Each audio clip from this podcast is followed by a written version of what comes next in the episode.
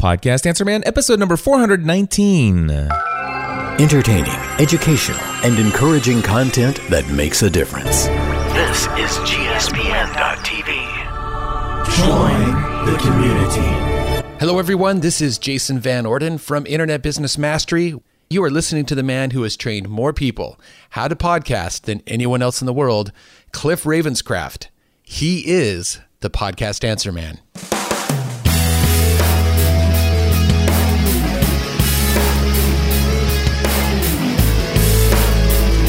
Well, hello everyone, and welcome back to another episode of the Podcast Answer Man. My name is Cliff Ravenscraft, and this, my friends, is the podcast devoted to helping you take your message, your business, and your life to the next level.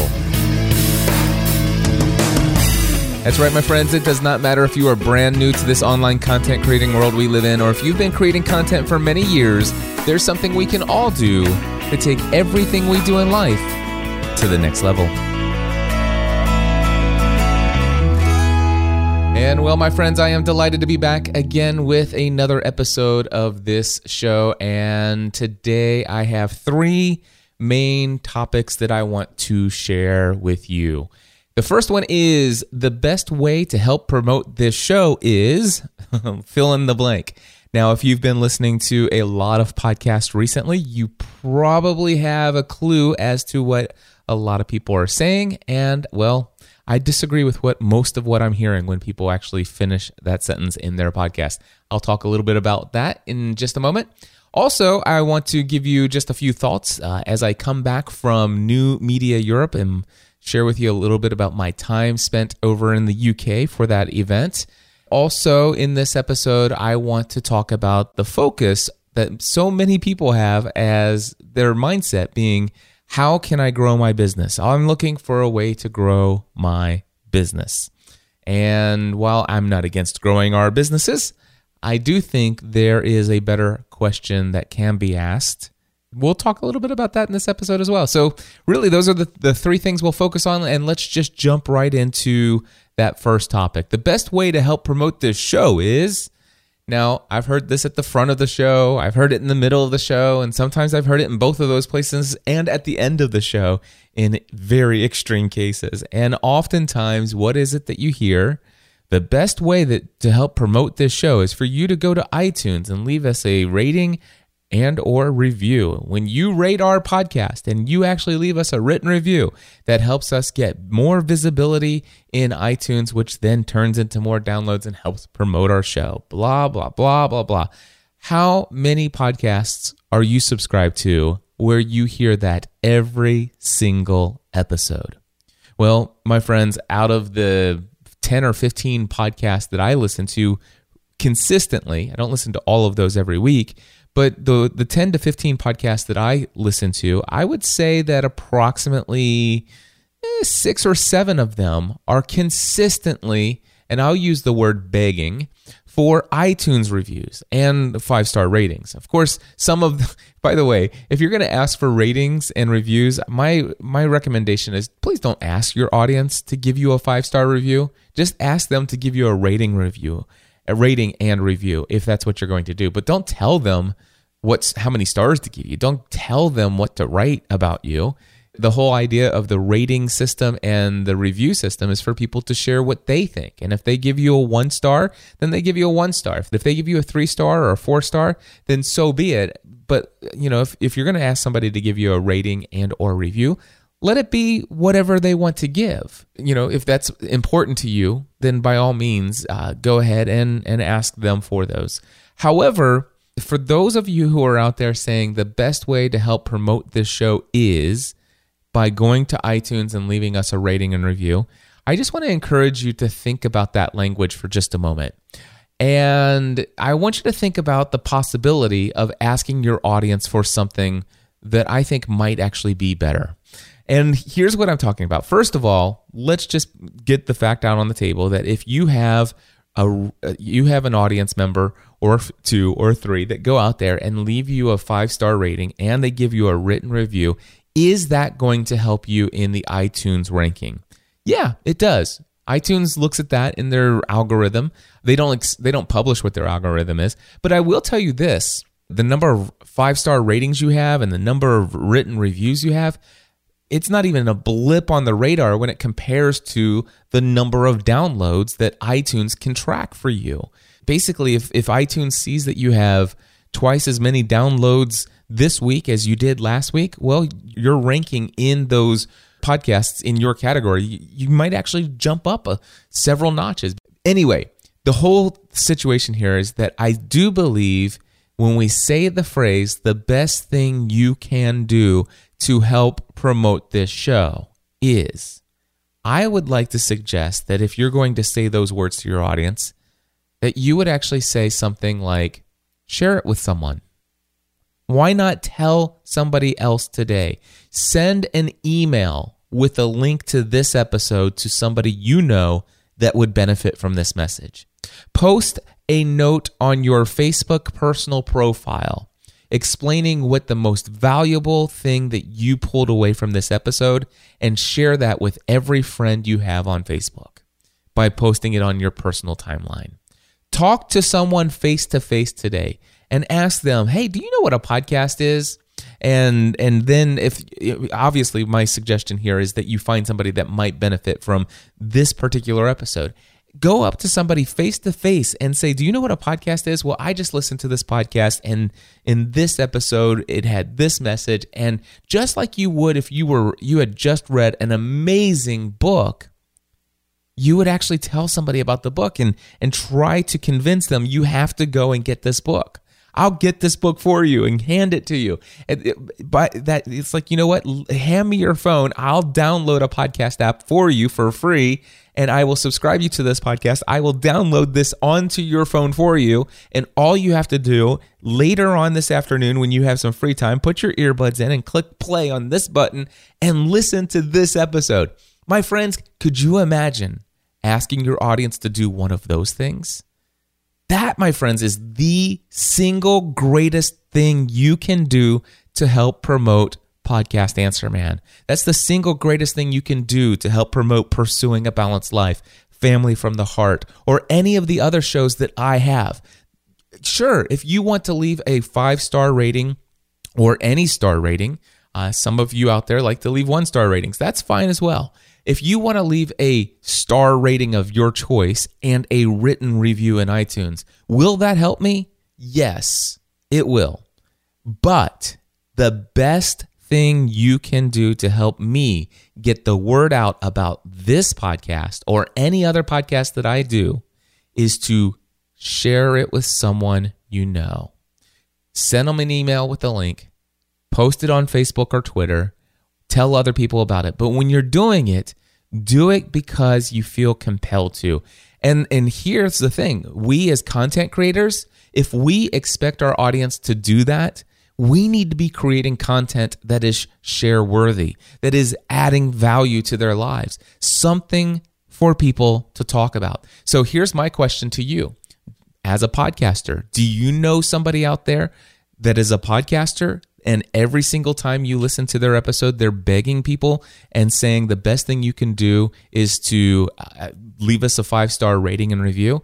Well, would you consider taking this episode and sending them to podcastanswerman.com slash 419 and say, hey, I hear you're saying that the prom- best way to promote your show, Cliff has this great idea.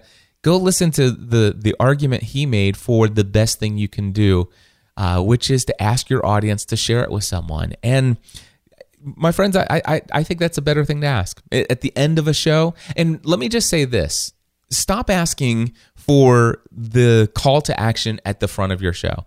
I just recently, there's a friend of mine who's become a friend relatively recently. I'd say a couple months, maybe a month and a half ago, and really love this guy. And I subscribe to his podcast. I'm listening to the back catalog of his podcast.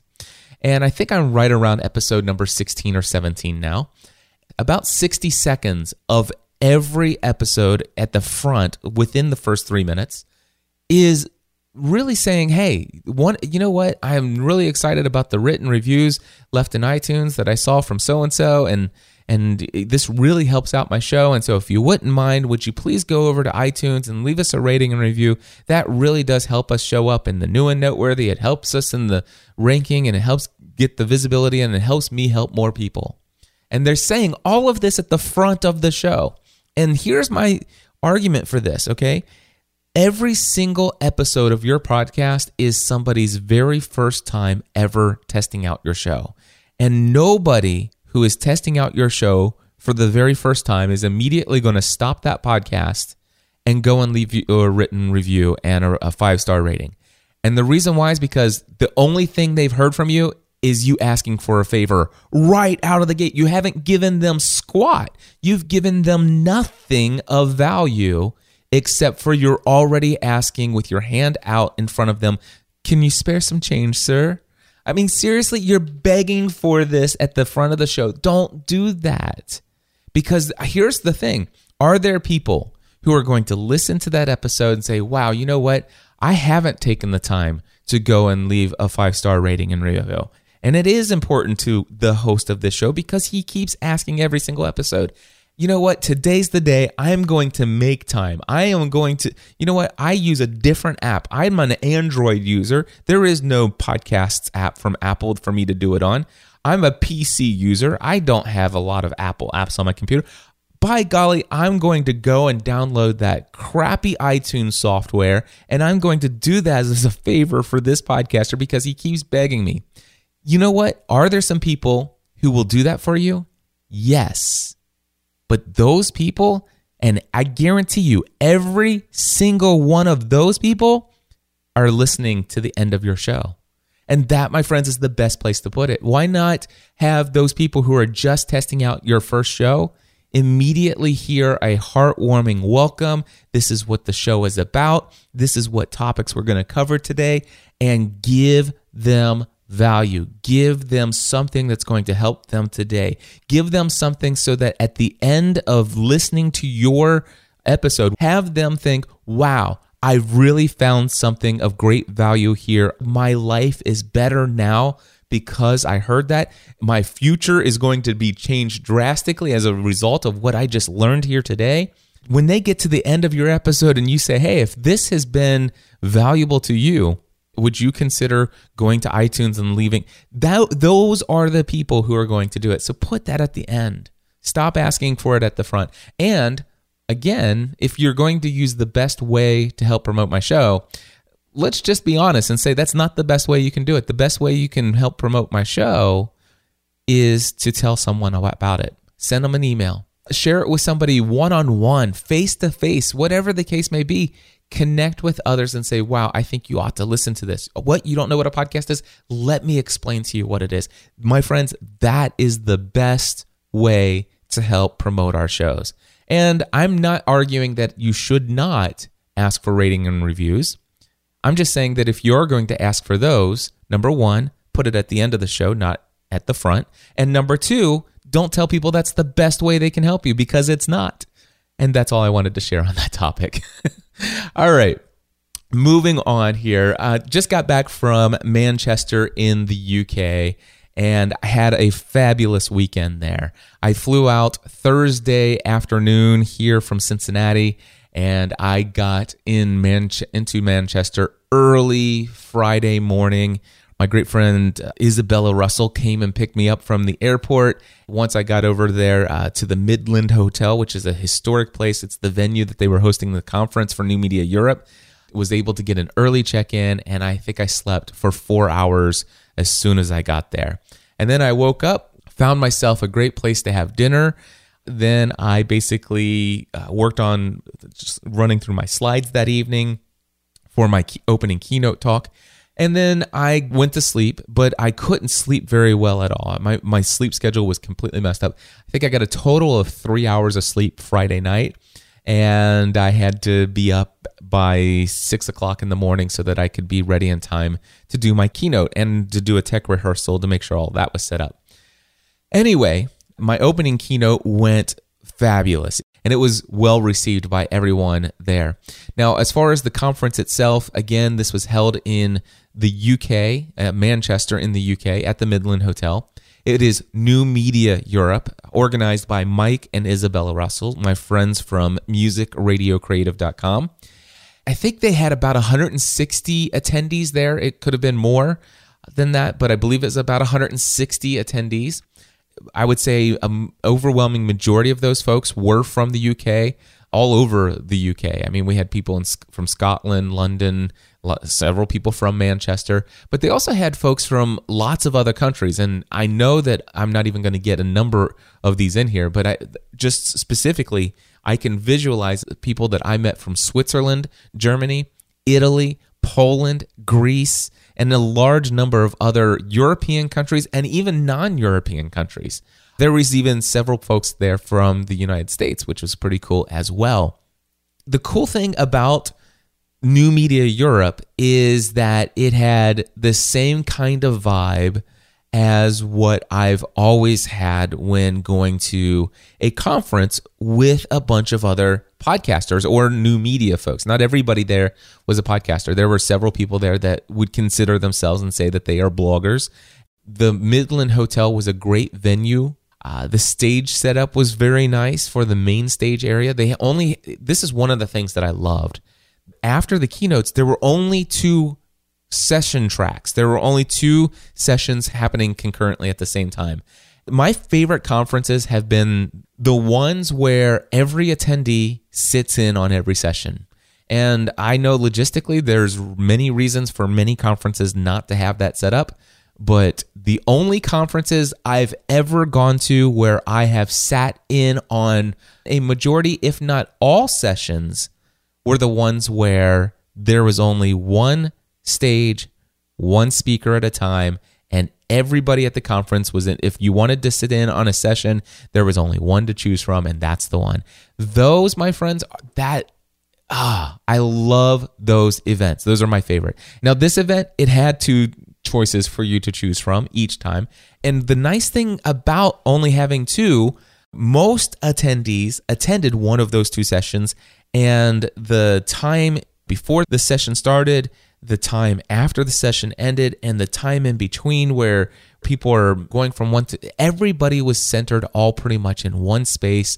And once you started to see those people you started to see them a lot throughout the entire time of the conference. And that i thought was pretty fantastic. The community vibe was awesome. It was just like family just like all of these other new media events we all share so much passion for creating content putting our lives out there in hopes that it helps others. Great energy and enthusiasm among everyone. One of the things that I found pretty consistent among most of the attendees there is that a lot of them are really struggling with imposter syndrome. That because I, I had talked about imposter syndrome in my talk, and one of the things that some of them found interesting is that I still suffer from imposter syndrome myself. Every time I create a new goal or a new uh, a new direction where I want to do something different that I've never done before, I still struggle with fear about moving in that direction and setting out on a new course and charging money for something that that is new that it hasn't been that hasn't been proven by me regardless if it's been done by other people and when I, oftentimes when I see that it's been done uh, successfully by other people, I usually have those same thoughts as these people. And that is, you know, well, of course, there's a good reason people pay them because they have this and they're this and that, that, and, you know, and all of those different things. And so I found that this is a common theme among a lot of those folks. And, you know, it's, it's one of the reasons why I love doing what I do with podcasting A to Z is, is, you know, a lot of people sign up for A to Z course and they think that they're just going to sign up and get a course that teaches them how to launch a podcast. But one of the things is that most of the materials to teach them how to do a podcast is already there. And yet I still give them direct access to me for four weeks. And I'm able to invest a whole lot more into them in the area of mindset and setting goals and expectations for the future and things to think about and different ways to think about approaching where they want to go. And sometimes I've had the the privilege of helping people not that I told them, but helping set the foundation for them to come to the realization that the direction that they were planning on going wasn't something that was going to lead them to a place where they want to be in their life. So that was pretty cool. Basically, I loved New Media Europe. I thought it was a, a great event. One of the other things I can tell you though is that I did not spend all of my time there. So I didn't attend very many sessions. And it's not because they didn't have great speakers and great topics, because they did. But the reality was is that I had massive jet lag. I mean, it was hitting me hard. After my talk and then, you know, mingling and networking with people after my talk, I just felt like so exhausted. And not just physically, but also just emotionally. You know, I'm also an introvert. And so I just knew that I needed to get away. I went back to my room, I laid down, took a nap for about an hour and a half, two hours. And then I got up and I made use of the gym. I went down to the gym and worked out for an hour. And I did that each day of the conference. I, I made time to go to the gym and pull. And of course, when do you do that? I could choose to do that during the day when sessions are going on, or I could choose to do that at night when all the networking and mingling is going on. But when I go to these conferences, what takes priority is face to face conversations, face to face interaction. And so I chose to sleep and also to get into the gym during conference time. And that allowed me to still be there at the end of each of those days for those times uh, when people were networking and mingling. And that, that was the priority for me. So yeah, that was my approach. Uh, that's New Media Europe. It was it was great. I uh, one thing I can tell you is that New Media Europe is going to happen again next year, from what I can tell from Mike and Isabella. I would have guessed, and of course, it depends on where they move. If they move out, if they keep it inside the UK, I think that pretty much everybody that was there this year, I would say almost all of them would be there next year, and it will because of the buzz of these people, it will be much larger next year. I do know that you know there's a possibility that they may go to a different country. Maybe the they'll they'll go to Germany or to Poland or someplace else in Europe. And and if they do that, I don't know that as many people that came from the UK would be there. I'm certain that a lot of them would be, but um, you know, it, it would change the dynamic a little bit. But here's what I can tell you is that Mike and Isabella did a fabulous job with this being the first big event that they've done. This was done extremely well. And I believe that it's the start of giving Europe or non, you know, outside of the states. It's it's an event that I think is going to fill the need and a void for so many people. Because one of the things I can tell you is that I know how expensive it was for me to, and I'm not just talking about the cost of a flight. I'm talking about time and dealing with jet lag and all that stuff. Just how how much of a investment it is to get up and fly all the way to another continent. And I realized that these conferences, so many of these wonderful conferences that we've had here in the States, has not necessarily been something that fits in. It's just not possible or feasible for them to make it over here. But to have something over there in Europe for them and New Media Europe was, I will tell you right now, on a scale of one out of 10, I would give it a solid, you know what? I'm going to give it a solid 10. I don't think that I can think of anything that would make the event better than what it was, except for more attendees. But even that, I loved how small it was because I had the opportunity to meet most of the people there. It was a great event. I'm glad that I went. It was worth it for me from the United States to go over there, even just for the weekend. I wish I could tell you more about Manchester, but unfortunately, between sleeping, networking and mingling, having a few dinners, and working out in the gym, I really didn't see a lot of Manchester. Alrighty, so that's that's my review of New Media Europe. If you're thinking about it for next year, go ahead and do it. It will be worth it. I promise you that. All right, so the last thing that I want to talk about in this episode is a it's about a common theme that came up in conversation with a handful of folks that I met there in Manchester. And what I found was that many of the folks that I was talking to or that came up to me saying, Hey, Cliff, you've really inspired me in this business pursuit that I have going on. I'm really working hard on building my brand, trying to grow my business. From one person to the next person to the next person, I heard this phrase, and I'm talking the exact wording. They said, I'm working really hard to try and grow my business.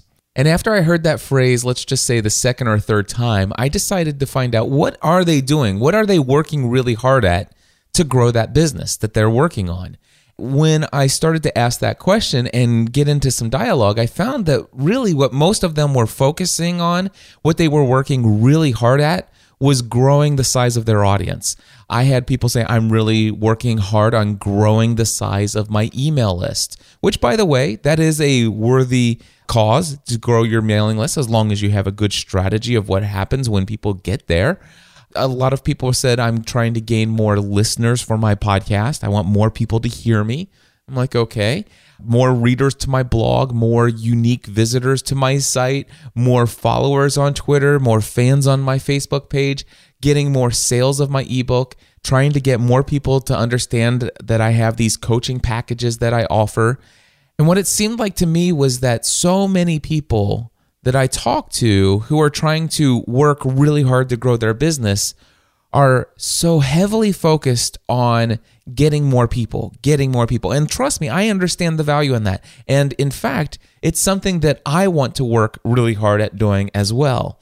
Maybe not working so hard that I fail to focus on some other very important aspects of growing our business.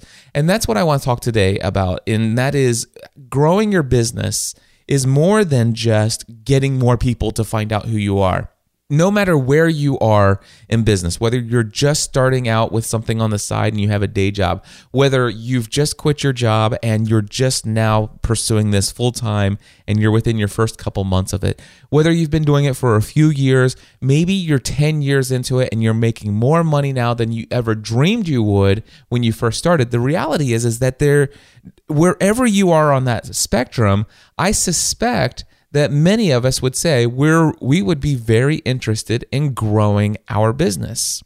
Now, I I, think I'm going to pause for just a second and and before I move on further with what I have to say, I want to define what it means to grow our business. And I want you to understand when I say I want to grow my business, that doesn't necessarily mean like in its size, in its complexity, in its overall scope of operations and and everything like that. Now, for many of you, perhaps that is what you mean. Maybe that for you, growing your business means adding an extra 40 employees within the next 2 years and you know, expanding to new territories and and having different district managers and all of that other stuff and and all the complexity that comes with that. Perhaps that's a part of your business model which is different right now than my own mindset for what I mean when I mean growing my business. And for me, when I think about growing my business, I think about growing my influence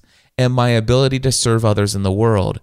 And also, when I mean growing my business, I mean growing myself. And some of that may be expanding. Maybe for me, that's hiring a virtual staff, or maybe it's at one point hiring employees. Who knows? But one thing that I know is that when I think about how do I grow my business, I mean, how can I make my business more productive, more efficient? How can I make it more profitable? And how can I have it to where it serves more people? Those are the things that I want to do when I grow my business.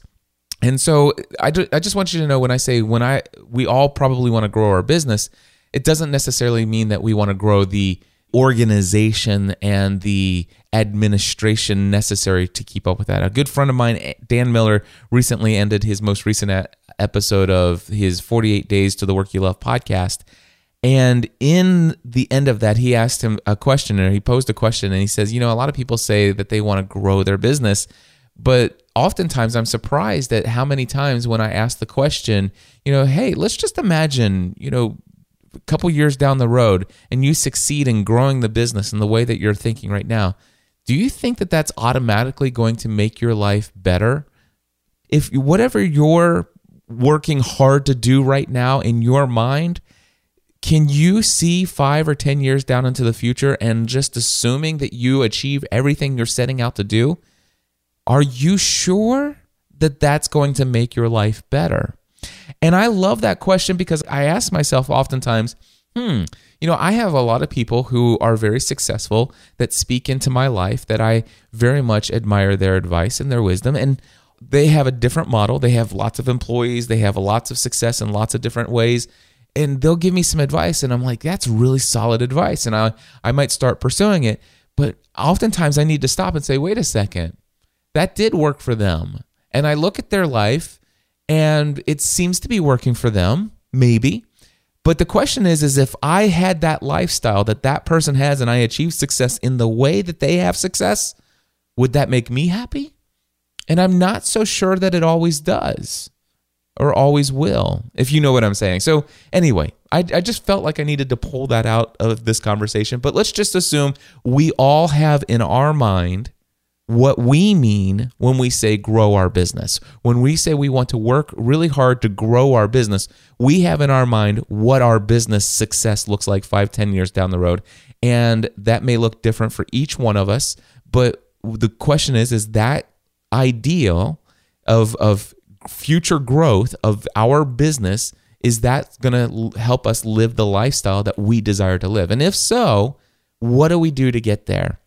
And I would like to say that the focus isn't always on gaining more people all the time. And and yes, I do see value in gaining lots of attention from lots of new people. Oftentimes what I find is that people who are so focused on growing their business, they're so focused on getting new people, new people, new people that they fail to spend time on other important things like growing yourself, growing your influence with those who have already worked with you, with those who are working with you now, and also growing your influence with the people who will potentially hire you in the future.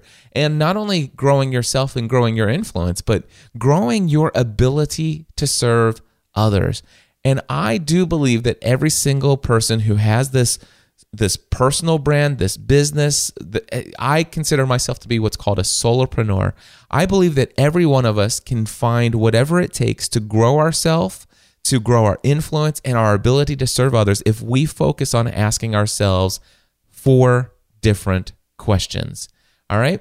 The first question is What is the one thing that I can do to make myself more valuable to my existing and future customers? What is the one thing that I can do to make myself more valuable? And I'm going to give you a, just a couple ideas here. First of all, learn a new skill, something that your audience or your customer base desires to know more about, or something that can benefit them greatly. Now, giving you examples from my own history here of becoming the podcast answer man. I was just an average guy who decided to create a podcast about a television show as a hobby, and I wasn't all that great at it at first. And I certainly didn't know anything about podcast equipment. I had horrible sound in the beginning and even had people donate money to, so that I could improve my sound. And I found myself going out and buying new expensive equipment, finding that it just wasn't the answer. I, I did, I would wait for that equipment to show up. And then all of a sudden I wouldn't have the cables that I needed. And I had to wait a couple more days. And I found that I even ordered the wrong cables. And so through a lot of trial and error and a lot of making mistakes, I began to learn a new skill in understanding the right podcast equipment for good audio. And I continued to build on that skill of actually, the skill would be podcast equipment knowledge. I would build on that by buying new pieces of equipment, things that I didn't even need just to test it out and just to play around with it and review it and learn how it works so that I could have that skill to help my clients. Another thing is learning how to edit audio. I remember when I first recorded audio, my audio levels were all over the place. I had hissing and pops and every kind of bad audio problem you could possibly imagine. I had friends who were reaching out to me who were absolute professionals when it came to audio editing and they were telling me things and they were showing me screenshots of before and after and how they fixed and cleaned up things and they were and, and I just did it was all going over my head. And today I could go back to those emails and because I added a new skill of audio editing I now know what those people are talking about. And not only that I learned it I studied it and now I'm teaching people audio editing same thing can be said for my digital product creation, understanding pricing is a skill, online community building. The list can go on and on. But one of the things that we can do to make ourselves more valuable, to grow ourselves, is to learn a new skill. So when you say, Hey, I'm working really hard to build my business, well, I hope that a part of that is learning a new skill. And another thing that you could do to make yourself more valuable, you could read a book. And specifically, I like to read books that create a positive mindset shift or that literally shifts the way I think about something. And, and in the field that I'm in, as a coach, I have the ability, once I read a book, to start sharing that. Of course, as a podcast content creator, I can share the insights of that book with my audience and create valuable content for them that helps give them new insights and inspiration on things that they can do to change their lives. Just because I read a book and then summarize what I'm learning from it, it has tremendous value for people. Eh, so it's not just the value that I get in having my own mind shifted, but it helps my audience who listens to my content. There are those who hire me one on one for coaching, or when I have conversations one on one with clients and students, I can literally pour into them the vast amount of wisdom and knowledge that I've picked up from the books that I have read that all of a sudden become this great resource of valuable information that I can give to those people.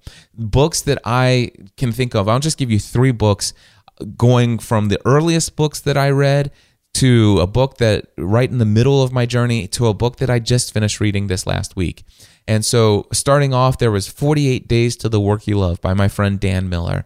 That book radically shifted my mind about the way that I think about spending hours and exchanging those for dollars. And I used to think that people would the the way the world worked was that the more you hated your job but were great at it, the more money you made. And that's why I felt like as an insurance agent, I should be extremely successful financially. And I was be extremely successful financially as an insurance agent.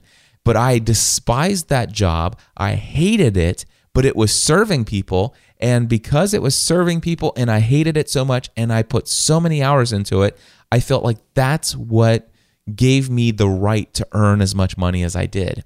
And when I actually left that career in insurance to pursue my hobby full as a full-time career, something that I loved, I had a real difficult time charging people money. And and the reason was because I felt like it wasn't you know, I shouldn't be paid to do something I love to do so much.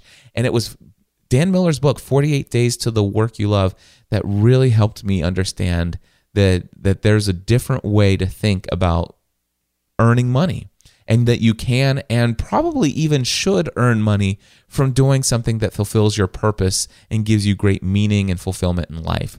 Anyway, 48 Days to the Work You Love by Dan Miller. If you haven't read that book, I encourage you to go get it. Secrets of the Millionaire Mind by T. Harv Eker. Now, personally, it's hard for me to recommend this book except for the fact that it radically changed my life. Uh, and why I say it's difficult for me to recommend this book is because, well, the guy who wrote it is kind of arrogant. And I really don't like his attitude throughout most of the book. But this book had a radical, profound impact in my life when it came to his explanation of the money blueprint and learning how our prior programming through life, uh, from a child all the way up to where we are now, has created in us um, a, a blueprint of about how much money we can earn and still feel good about. And oftentimes we self sabotage ourselves once we hit a, a, a ceiling of so much income. And if we make more money beyond that, we oftentimes will self sabotage how much money we're making. We'll we'll lose all of that money as a result of basically not feeling good about it. I, am not going to go into great detail, but I will tell you that Secrets of the Millionaire Mind by T. Harv Eker let it it changed my life. My income literally doubled from the year after I read that book. My income doubled that year and my income doubled the year after that. And I know that I can point specifically to the the week that I read uh, I can't remember what chapter it was, but one specific chapter in that book opened my mind to some really valuable insights. And guess what? Not only has my income increased radically as a result of that, because of the insights and wisdom that I've gained from that book, I've been able to coach others in the area of pricing. Remember, I told you that understanding pricing is a skill that I learned that has helped me. And that's something that I am able to now pass on. So not only has that benefited me by reading that book, but I'm able to pass that on to others. Another book, and I just finished reading this last week. It's called The One Thing by Gary Keller. And this is all about basically figuring out what is time management, what is multitasking, why is it important that we maybe rethink about efficiency and getting things done and all of these other things. And i'm not even going to do this justice but i can just say that the one thing that i got from this book is understanding that not everything has to get done. Not everything is important and it's okay to intentionally let many balls drop as long as what you're focused on at any given point in the day, at any given area of your life, that at each moment, at each present moment, are you doing the one single best thing for you in that area to achieve whatever goal or outcome that you desire to have? And it does have something in there about time blocking. And so you could say it's a little bit about time management, but it's about having and living an extremely, extraordinarily successful life, not just in your business, but in every area of life. And it's all about focusing on the one thing. If that sounds interesting to you, I encourage you to read that book. So, how do you make yourself more valuable? Learn a new skill, read a new book. All right. But there is a third thing that I want to tell you about about how to make yourself more valuable to your existing and future customers. And something that you've heard me focus a lot on this year, and that is taking your health and fitness seriously. I'm going to read to you a sentence that I have written down in my show notes. And I want you to listen to each word because I think it has so much power. All right? Take your health and fitness seriously so that you are full of energy and creativity when you work with or for your clients rather than being that overworked, overstressed, sleep deprived guy who just gets the job done for them. My friends, if your goal is to wow your clients, to exceed their expectations, it's extremely difficult to do that. And I know for exper- from experience, I know how difficult it is to be on the edge of burnout or even past the point of burnout, being overstressed, sleep deprived, and trying to exceed my clients' and students' expectations. You know, I, that's my goal in everything that I want to do. I don't want to meet the expectations of value for anybody who buys stuff from me, whether it be an online product or a service or coaching, one on one, anything. If they buy something from me, I never want people to get what they expect. I want them to get more. I want to deliver more value. And if you're on the edge or beyond the edge of burnout, if you're overworked, overstressed, and sleep deprived, it is extremely difficult. I'm not saying it's impossible. Some of you have been doing it for years. I did it for years. But I want to tell you this that when you are that overworked, overstressed, and sleep deprived guy who is delivering value to your existing clients, there's a good chance that there are other areas of your life that are falling apart. And that was true for me. And it wasn't until I took my health and fitness seriously that all of a sudden, hmm, priorities started to line up. I understood that not everything is important. I understand that some things just aren't going to get done. And I needed to get serious and clear about what are the most important things. And this was even before I read the book, The One Thing. I got very serious about my priorities and saying what I would become an expert at saying no at. It was really my health and fitness focus that has radically changed my life and is helping me take my business to a whole new level. Okay, so that was the first question. What is the one thing that I can do to make myself more valuable to my existing and future customers? The second question that you can ask or focus on is what is the one thing that I can do to add significant additional value to previous customers. You know, the if you have had customers who have already purchased from you, whether that be your products or services, coaching, whatever, these are the people who are most likely to already know, like, and trust you. And if you did a great job for them in the past, these are the folks who are most likely to hire you again or buy more from you in the future. So uh, instead of always thinking, how can I add new people, new people, new people, what can I do? And this is the second question What is the one thing that I can do, the one best thing that I can do to add significant additional value to previous customers. Now, I'll just give you one example of something that I talked about last week in episode 418 of Podcast Answer Man. I told you that uh, you know I had all these thousands of people who have purchased the Roland R05 or R09HR digital audio recorder as a result of my promoting it or even selling it to them directly. And over the years, people have consistently asked me, how do I create field interviews? What's the best way to do interviews out in the field with this device? And then more recently, the question is, how can I hook up two dynamic microphones to this recorder? And when it came up over and over again, I'm like, okay, what is the one best thing I could do right now to add additional value to my previous customers? And that was to create, actually, to number one, research six different ways of creating field interviews. Going all the way from using the internal microphones to using one microphone plugged into it and then three different options for actually no four different options for recording two microphones into the recorder and all the ancillary equipment that goes with it. And after doing all of that research creating a high quality super amazing video that shows all of the different options so that people who have already purchased my tutorial in the past on this recorder so that people who have already purchased this recorder from me in the past I can give that to them for free. That adds ton of additional value. Yes, I could have charged for it and that would have still added value, but in this case, I already had a tutorial for the Roland recorder and I just created that video, a very high value video to those people for free as a bonus of my digital recorder tutorial. And then I said to everybody who purchased that tutorial in the past, hey guys, I want to let you know that the most common question that you guys are asking is this. And I created this amazing tutorial. It's a bonus video that's included with the purchase of the Roland digital audio recorder. And because you've already purchased this, you can sign in using this link and password that you already had, and you will now be able to watch that as well. That, my friends, added significant additional value to previous customers.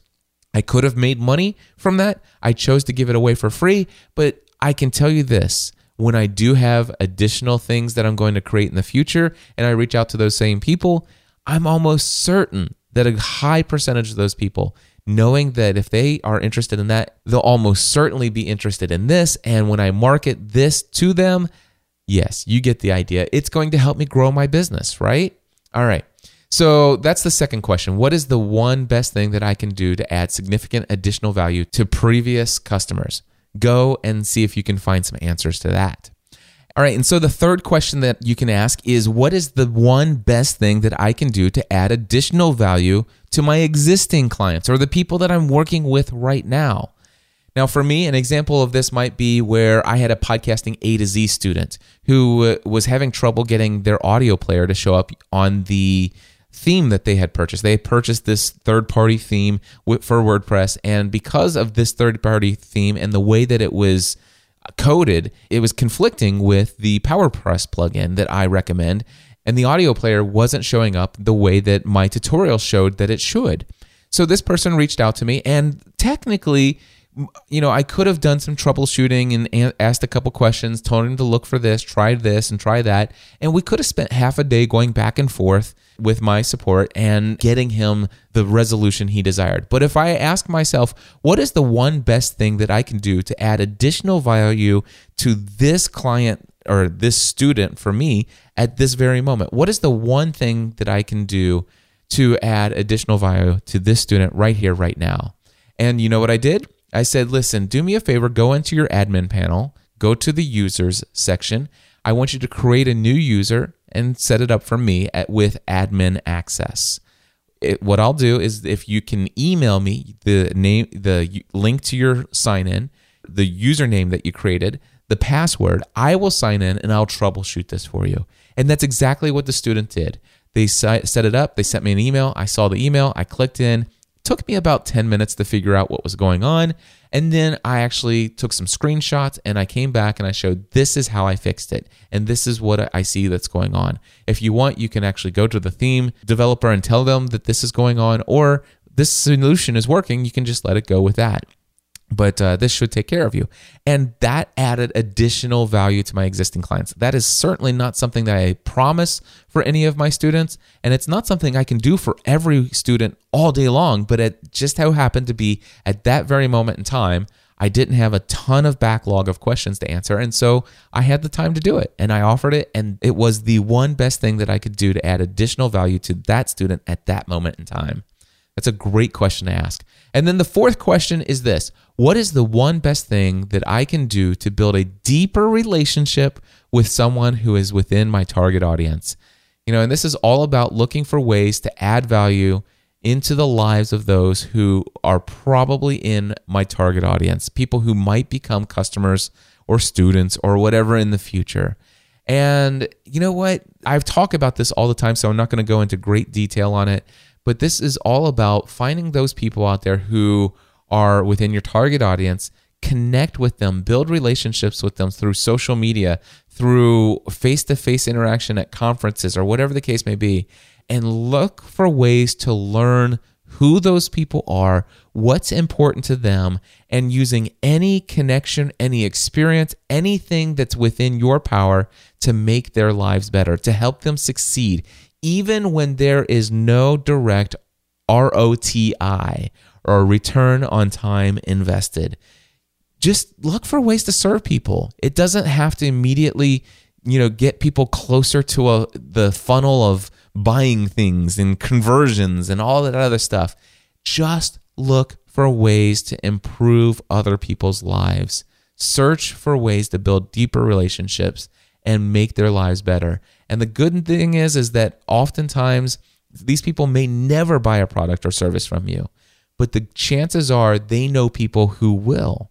You know, oftentimes people who are in our target audience are doing life with other people who are in our target audience. And so while they may never buy anything from you or purchase any of your products or hire you one-on-one, the reality is is they are going to be so uh, well served by you that they have such a deep relationship with you that they know about your products, they know about your services that they themselves might not ever need, but they know people who could benefit from them. And because of the relationship they have with you, they are more than happy and will likely refer others to you.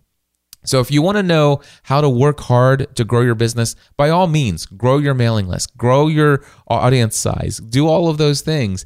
But don't focus so heavily on those things that you forget to ask these four questions. And again, those questions in summary are what is the one best thing that I can do to make myself more valuable to my existing and future customers? I encourage you to learn a new skill, read a book, and take your health and fitness very seriously. Number two, what is the one best thing that I can do to add significant additional value to previous customers? And number three, what is the one best thing that I can do to add significant value to my existing clients, those who I'm working with right now? And what is the one best thing that I can do with my time right this moment to build a deeper relationship with someone who is within my target audience? And again, I'm focusing on that question being one person at a time. It doesn't have to be, you know, hundreds of people at a time. How can I get my next 1,000 followers? Anyway, those are my thoughts, my friends. Good luck to each of you and myself as well. Let's all take our business to the next level. And well, my friends, that's going to wrap it up for this episode. Real quickly, I just want to remind you that my next session of podcasting A to Z is coming up on Monday, October 26th. And this is going to be my final session of 2015. It is also going to be the final session that only costs $19.99. Now, I know that there are many of you who have been thinking about taking podcasting A to Z. You're you're just waiting for the right time to open up in your schedule and stuff like that. Well, I do want to let you know, and I announced this last week. I let the cat out of the bag. Starting in 2016, in January, the cost of the course is going to $29.99. So it's going up $1,000 to go through the course. So if you want to save $1,000 on the cost of podcasting A to Z and you've been thinking about it, you want to get in on the October 26th session. It is my 22nd session of podcasting A to Z, and I happen to know it's going to sell out. So if you want to get in, you want to get in early. I'll be emailing my list probably this weekend or the early part of next week. It'll be the first email that I send out to my list to market this. When they hear that the price is going up by $1,000, I know there are a lot of people who have been on the fence who are finally going to say, you know what? Okay, I'm going to make the time in October. So again, October 26th, head over to podcastinga2z.com and get signed up right away. I would love to be your personal coach for 4 weeks. And that's the important thing to understand is not only will you get all the details on how to launch a podcast, but you will have access to me to ask any question you want. Anything you want to ask me for 4 weeks and I answer every question that you ask me. And I am your personal coach for that four weeks. In fact, I've had several students who already had successful podcasts who came back and took the course a second time just because they wanted to have me as their personal coach during those four weeks. And if you have been thinking about podcasting A to Z, get in there, podcastinga to Z.com. Thank you guys for tuning in. I hope you found this podcast valuable. And by the way, the best way that you can help me get the word out about this show is for you to go out and tell somebody about this particular episode.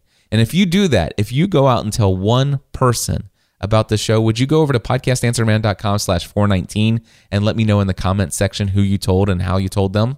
And why you told them, I would love to hear about that. And of course, if you're listening to this more than 30 days after I release it, then uh, the comment section will be closed. But you can still email me, cliff at podcastanswerman.com, and say, hey, Cliff, I shared episode 419 with someone today. Or if you decided to share a different episode, that's fine too. But the best way, the single best way for you to help me get the word out about this show is for you to tell one other person about it. All right, God bless. Until next time, my friends, I encourage each and every one of you to take everything you do to the next level. Podcast. Answer Man.